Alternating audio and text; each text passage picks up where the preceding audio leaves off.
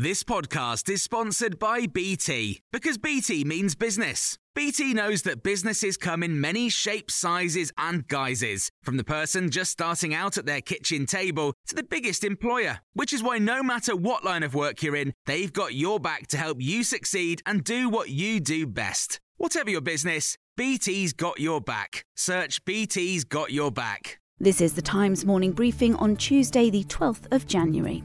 Britain's most senior police officer has warned that anyone breaking lockdown rules is increasingly likely to be fined by officers.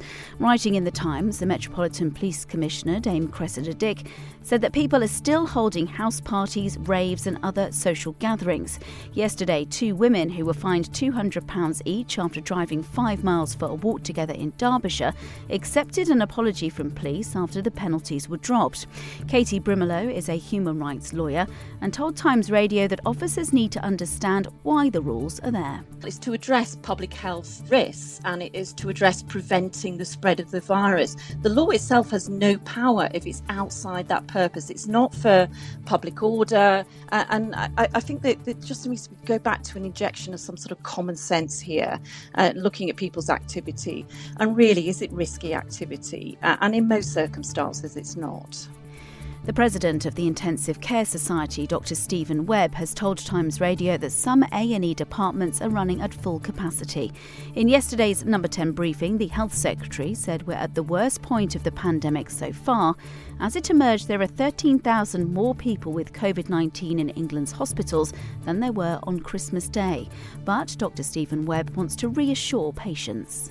The key thing is that we are not turning anybody away uh, we are coping. We are doing all we can right now to care for patients. So, despite intensive care units being full, um, we are tr- creating more space, creating more beds, uh, bringing more staff into intensive care units who don't normally work in intensive care units.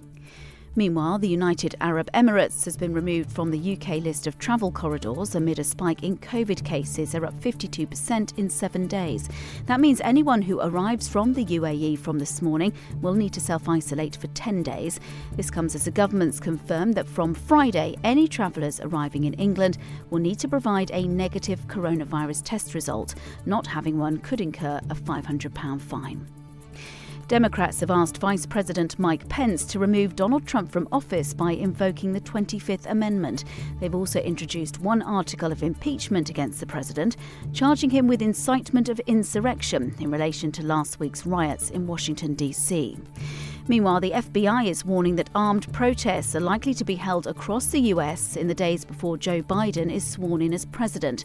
It's reported armed groups are planning to gather at all 50 state capitals and in Washington in the run up to his January the 20th inauguration. The US National Guard has been authorized to send up to 15,000 troops to the US Capitol to secure the event. Sam Vinograd, senior advisor to the Biden Institute at the University of Delaware, told us it's a real issue intelligence reporting about threats to the US Capitol as well as state capitals, federal office buildings. That's a huge range of entities. And there are also reportedly threats against incoming President Joe Biden, incoming Vice President Kamala Harris, and Speaker of the House Nancy Pelosi, three officials that are critical in terms of kind of the government secession planning and process here in the United States. Back here, and retailers suffered their worst annual performance on record last year. Total sales fell 0.3% compared to 2019. The fall was fueled by a 5% drop in non food sales, with many shops forced to close because of the pandemic. You can hear more on these stories throughout the day on Times Radio. Hi, I'm Jane Garvey. And I'm Fi Glover. Off Air with Jane and Fi is going live. We are taking to the stage at the amazing Crucible Theatre in Sheffield on Friday, the 31st of May. It'll be a night full of surprises. We'll have a special guest, we'll involve you in the audience, and we'll embarrass ourselves. You really won't want to miss it. Well, the surprise is we don't yet know what's in it, so it genuinely is a night of surprises. Well, you've surprised me already.